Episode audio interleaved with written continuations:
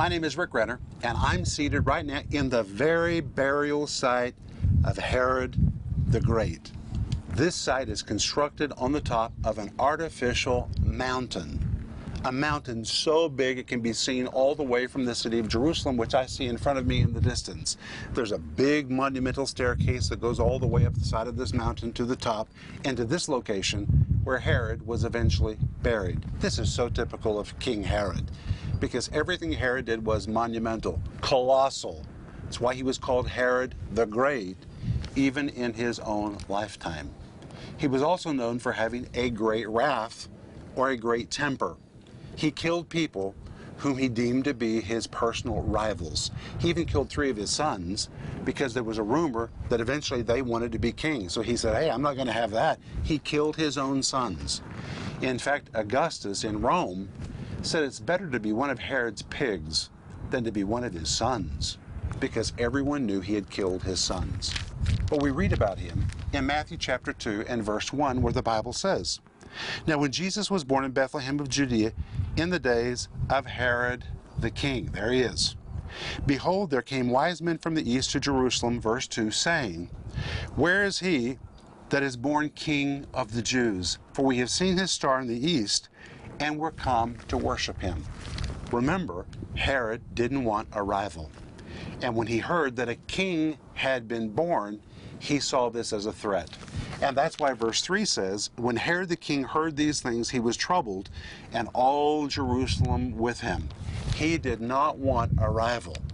And all of Jerusalem knew that if there was news that another king had been born, Herod would begin killing people, and that's why all of Jerusalem was troubled with him. Then the Bible tells us in verse 4 And when Herod had gathered all the chief priests and scribes of the people together, he demanded of them where the Christ should be born. And they said unto him, In Bethlehem of Judea. And when he heard this, the Bible tells us in verse 8, he sent the wise men to Bethlehem and said to them, Go and search diligently for the child, and when you have found him, bring me word again that I may come and worship him also. Now that's what he told them. That's really not what he wanted to do. He wanted to kill the Messiah. He wanted to kill this rival king, but he didn't know where the king was. So he said to the wise men, Tell me where he is. I'll come and worship him. The truth is, he was going to kill him. But God spoke to these wise men. And we read about that in verse 12. And being warned of God in a dream that they should not return to Herod, they departed unto their own country another way. Well, when Herod realized they had gone home another way, he became very angry. And here we see an example of his great wrath. And we read about this in verse 16. When Herod, when he saw he was mocked of the wise men, he became exceedingly angry and sent forth and slew all the children that were in Bethlehem. Now listen to this. And in all the coasts thereof, from two years old and under, according to the time which he had diligently inquired of the wise men. Now, in this verse, we find an amazing thing. The devil is not so smart. You see, sometimes the devil makes us think he's brilliant or that he knows everything. The devil doesn't know everything. He did not know where the Christ was. All Herod knew was this baby was under the age of two years old or two years old and younger. The devil was so dumb, he couldn't even identify who was the Christ. So he inspired Herod, just kill all the babies in the hope that maybe you'll get the one you're looking for. You see, the devil's not so smart. He's really not so smart. He really doesn't know what's going on. He just tries to take advantage of situations and come off like somebody that's really profound, mysterious, and smart, but he's really not that intelligent. You have the power of God in you. You have the Word of God in you. You know a lot more than the devil knows. But today, this is all interesting as we consider the story of Christmas. And that's what I'm going to talk to you about today. Stay tuned for a teaching you can trust, a message that will inspire, strengthen, and equip you with vital insights and understanding from the Word of God. Here is Rick. Welcome to today's program. I'm so excited to get into our subject today.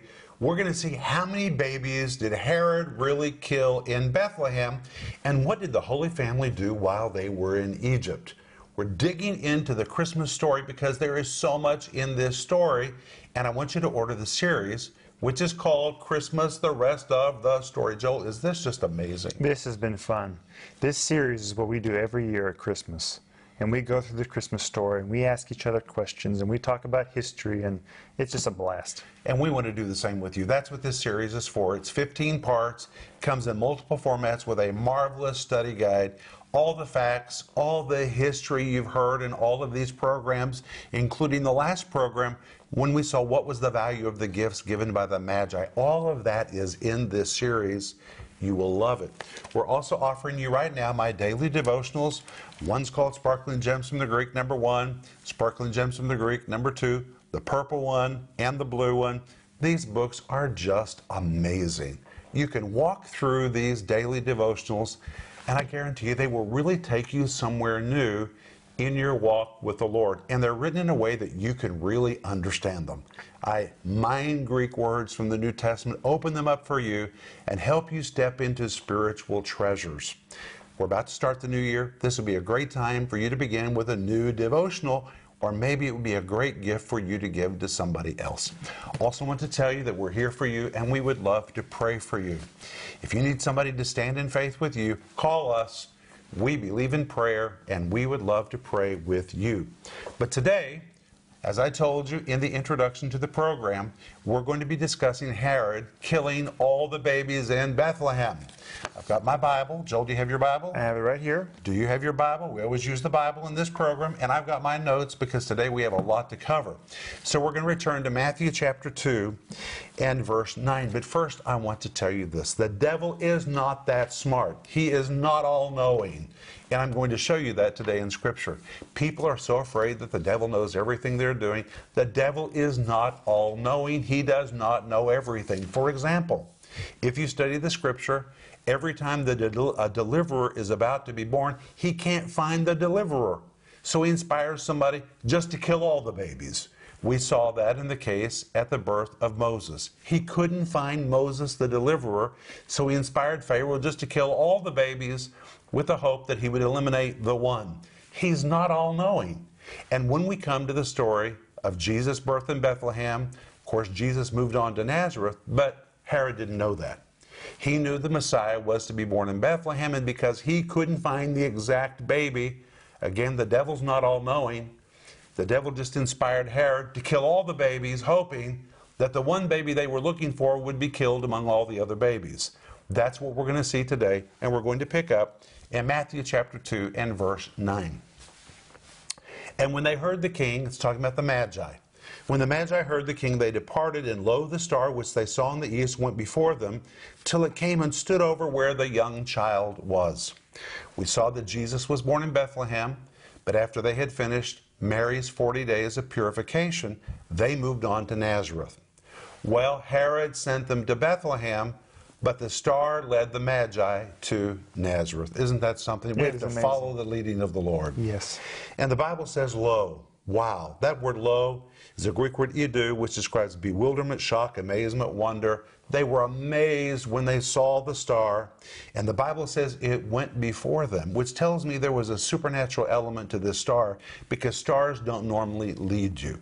And this phrase went before them, the Greek word prosago, which literally means it led before them. It was like a guide, a tour guide and the star was literally leading them. And finally, it says it stood over the place where the young child was. This word stood is a Greek word histemi, which means to stand stationary. And of course, stars don't do that either. So it makes us wonder what was this? And the word young child is a Greek word paidion. In the Gospel of Luke, you, Luke uses the word brephos to describe Jesus, which describes an infant. That is not this word. This is the word paidion, which describes a toddler or a little child.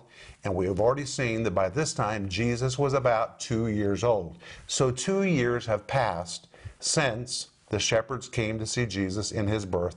Now the Holy Family is living in Nazareth, and that is where the Magi come. And the Bible tells us in chapter 2, verse 11, which we covered in the last program, but let's read this verse again. And when they were come into the house, the Greek word oikos, This was the house in Nazareth.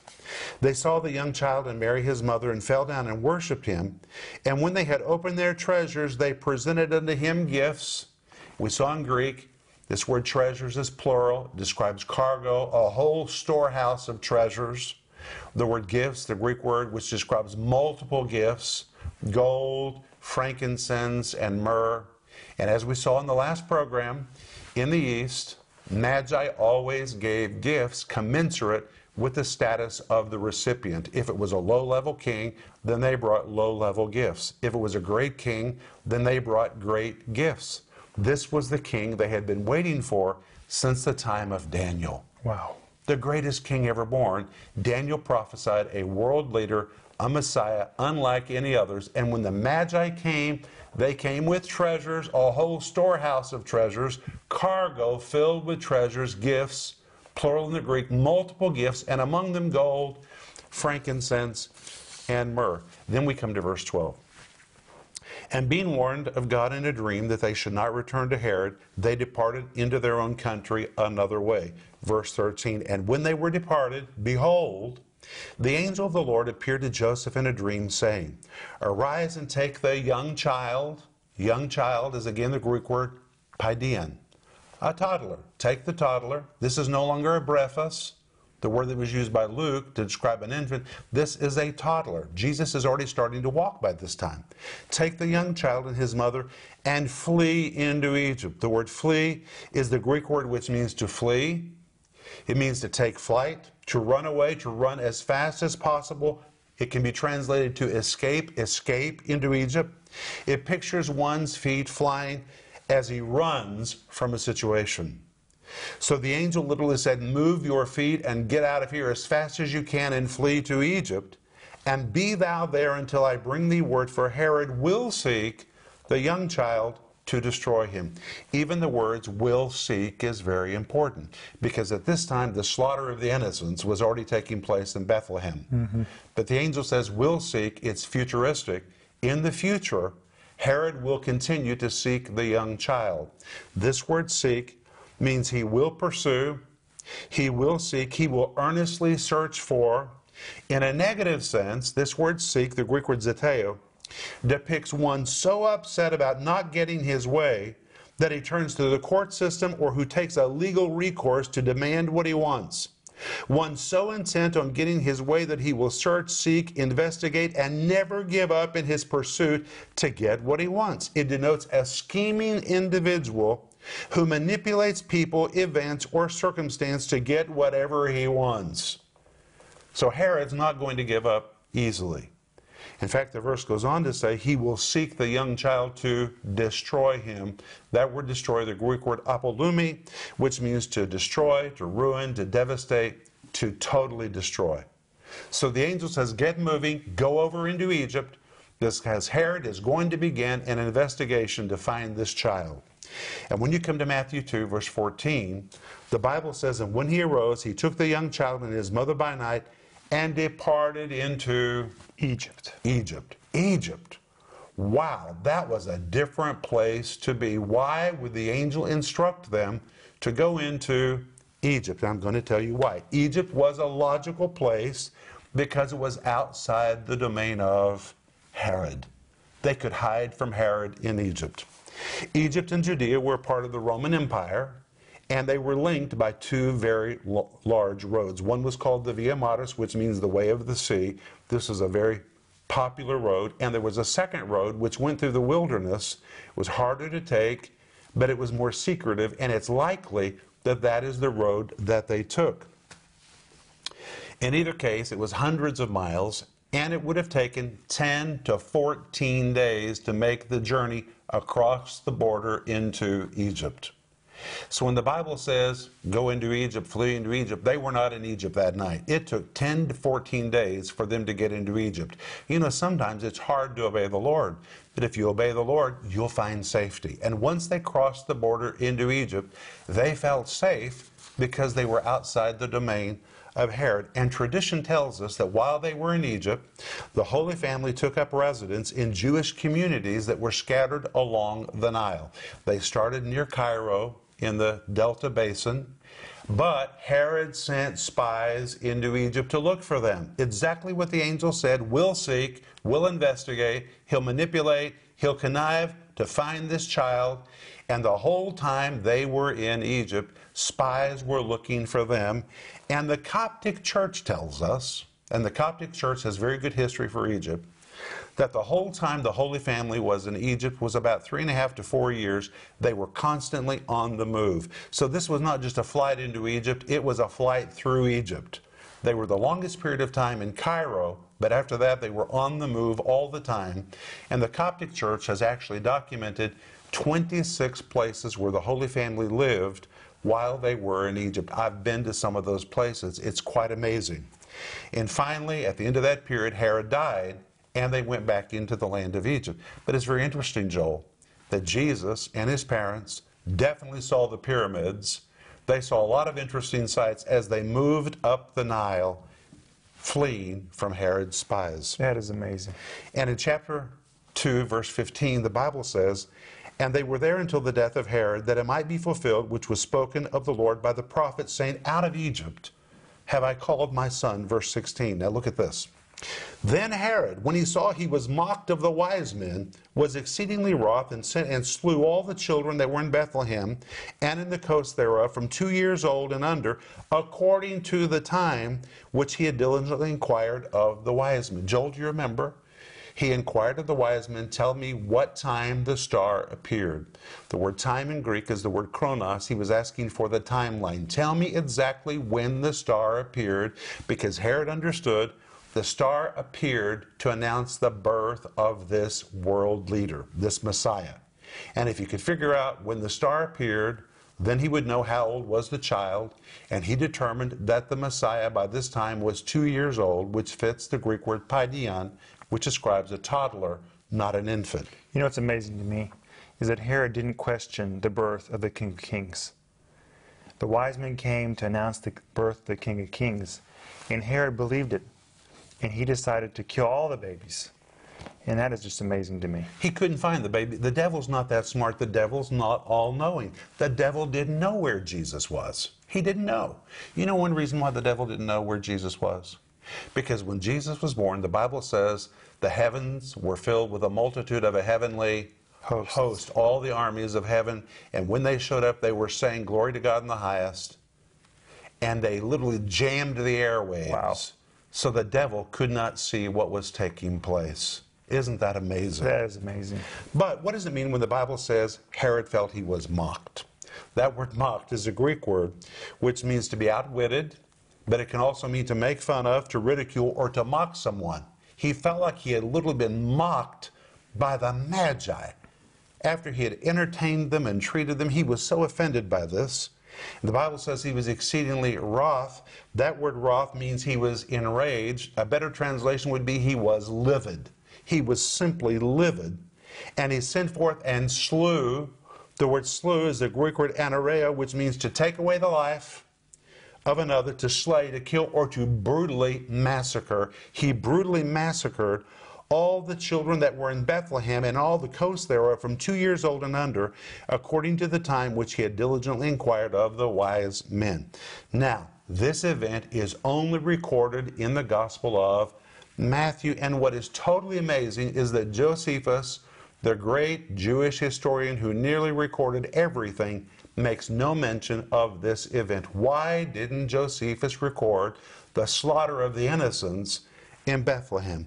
Let's back up for a moment and I'll tell you why. First of all, we know that Herod was paranoid of anyone that he felt was a rival for his throne. So, what he did here really fits the description of Herod, and especially what Herod did in the latter years of his life. He killed his brother in law, who he believed wanted his throne. He killed his wife, who he believed had a conspiracy to take his throne. He killed three of his sons. He killed a lot of people. So, this is not unbefitting Herod. This is exactly what Herod would do. But Josephus didn't record the event. Why didn't Josephus record the event? Well, interesting that early records are very, very different. One says he killed 64,000 babies, another record says he killed 14,000 babies, but there's a big problem with this because the city of Bethlehem only had 300 people. On a real big holiday, maybe 1,500, so there couldn't be 64,000 babies or 14,000 babies. So modern scholars say, on the basis of the population of Bethlehem, it was probably 20 babies, maybe 15 to 20. Another says even 10 to 12, and another even speculates six babies. Well, that doesn't sound like a lot of death compared to his other atrocities. Mm-hmm. And Josephus recorded his big, big atrocities, and killing 20 babies or less would not make the list for the horrible atrocities of Herod, and that probably explains why Josephus did not mention this. But he did, he killed them. He killed them. And regardless of the fact that it was 20 or less, it was still a horrible tragedy. But Jesus was not among them. Jesus was already in Nazareth. In fact, he was not even in Nazareth, he was en route to Egypt because they listened to the Lord, and the Lord told them how to escape from danger. If we will listen to the Lord, the Lord will lead us out of bad places and put us in a safe place. We have to listen to Him and trust what He says to us. What if Joseph had argued and said, You know, that doesn't make sense to me. I don't have a work permit to live in Egypt. I just don't know. What am I going to do with all these gifts the wise men just brought? What am I going to do? Why should we go into Egypt? But he listened and he obeyed, and because of that, they found safety while they were in Egypt. And the Bible tells us in Matthew 2, verse 19. But when Herod was dead, behold, an angel of the Lord appeared in a dream to Joseph in Egypt. They were still in Egypt. Verse 20, saying, Arise and take the young child and his mother and go into the land of Israel, for they are dead which sought the young child's life. Verse 21, and he arose and took the young child and his mother and came back into the land of Israel. We're out of time. But I'll be back in just a moment, and we are going to pray for you. Everyone thinks they know the Christmas story. But what you don't know are the fascinating details that only God could have orchestrated. In Rick Renner's 15 part series, Christmas, the rest of the story, Rick uncovers the shocking and surprising events that occurred at the time of Jesus' birth. In this series, you'll discover the amazing details that are often overlooked. Topics like exactly who Joseph was and why it mattered, what was the star that guided the wise men and the significance of the gifts the wise men brought to the Christ child? Available in digital or physical formats starting at just $24. You'll have a deeper understanding of the meaning and importance of Christmas, the rest of the story. When you call or go online today, you can also get sparkling gems from the Greek volumes 1 and 2. So many Christians live their entire lives skimming the surface of the Word of God most never discover the profound truth treasures that lie deep within the text. In Sparkling Gems from the Greek, Rick unlocks the brilliant treasures within God's Word and shows you how to live an intimate, uncompromising life with God. In an easy to read devotional format, each volume of Sparkling Gems explores more than 1,000 in depth Greek word studies, revealing the profound wisdom and counsel from the Bible. Get one or both of these valuable resources today. Sparkling Gems 1 for just $40 and Sparkling Gems 2 for only $45. Don't miss this special offer. Christmas, the rest of the story, and the companion books Sparkling Gems 1 and 2. Call now or go to Renner.org to order. My name is Joel Renner, coming to you from Moscow, Russia. And I want to say thank you to all of our ministry partners. It's because of your support we can reach out to people during the Christmas season. Every Christmas, we put on a program for the people in the community surrounding our church. And it is amazing to me that we always encounter those who think Jesus' birth was a fairy tale. But that doesn't matter because they need to hear the truth regardless of what they think. Every year, through this Christmas outreach, people hear the good news of Jesus Christ, and many people's lives are changed. The Bible says, You shall know the truth, and the truth shall make you free. If you know the truth, it will set you free. So it is our duty as Christians to share the truth about Jesus Christ, our Savior, and the truth will change people's lives. It's always amazing to me to see how many children come to our church during the Christmas season when their parents, many of them, don't believe in God up. But I want to tell you that children need to hear about Jesus Christ, and they'll take the good news to their families. It takes money to share the gospel to the ends of the earth and to our nearby world as well. What we do in our community and throughout the city of Moscow and in the former Soviet Union is all possible because of the support of our generous partners, people like you. If you're not already a partner, will you consider joining us as partners today? When you do, your help allows us to reach more souls, quality Bible teaching from God's Word. We simply can't do this without people just like you join the team in this work financially.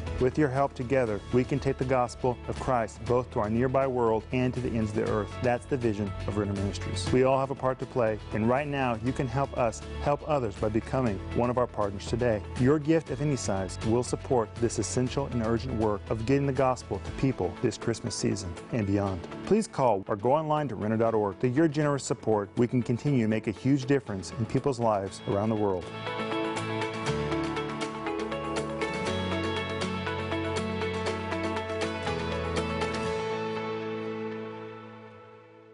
Been so good to share the word with you today, and we've seen today that if we will listen to the Lord, trust Him, and do what He tells us to do, He'll always lead us into a safe place. He told Mary and Joseph to flee, and they fled.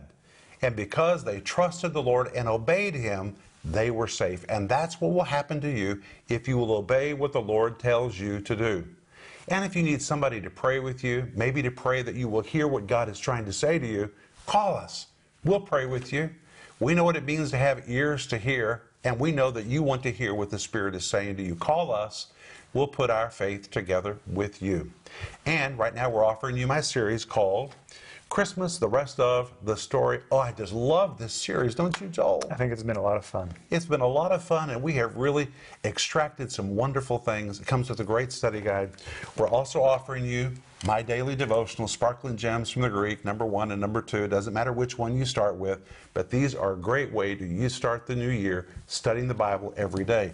And for those who become partners, financial partners with our ministry, to help us take this teaching to people all over the world, we immediately began our partnership relationship with you by sending you a copy of my book, Life in the Combat Zone, and Denise's book, The Gift of Forgiveness. But Joel and I have had such a good time with you today. And when we come back tomorrow, we're going to see what is the real purpose of Christmas. We've studied a lot of important things that really add flavor to the story. And by the way, it is not conjecture. What I've been sharing with you is based on the Bible and it's based on history from that time. This is not conjecture. But when we come back, we're going to be looking at the real purpose of Christmas. I can hardly wait to come back with you tomorrow. But let me and Joel pray for you. Father, in the name of Jesus, we thank you that if we have ears to hear, you will show us where we need to be to be safe. Speak to us and help us hear what you have to say and give us the trust to do what you tell us. In Jesus' name, amen. Thanks for being with me. And remember, Ecclesiastes 8 4, where the word of a king is, there is power. Renner Ministries is proclaiming the gospel of Jesus Christ through every available media to the uttermost parts of the earth. Discover the many ways you can help us make a difference in lives around the world with the Word of God. We invite you to partner with us in teaching, strengthening, and rescuing lives for the glory of God. Together, we can make a difference that will last throughout eternity.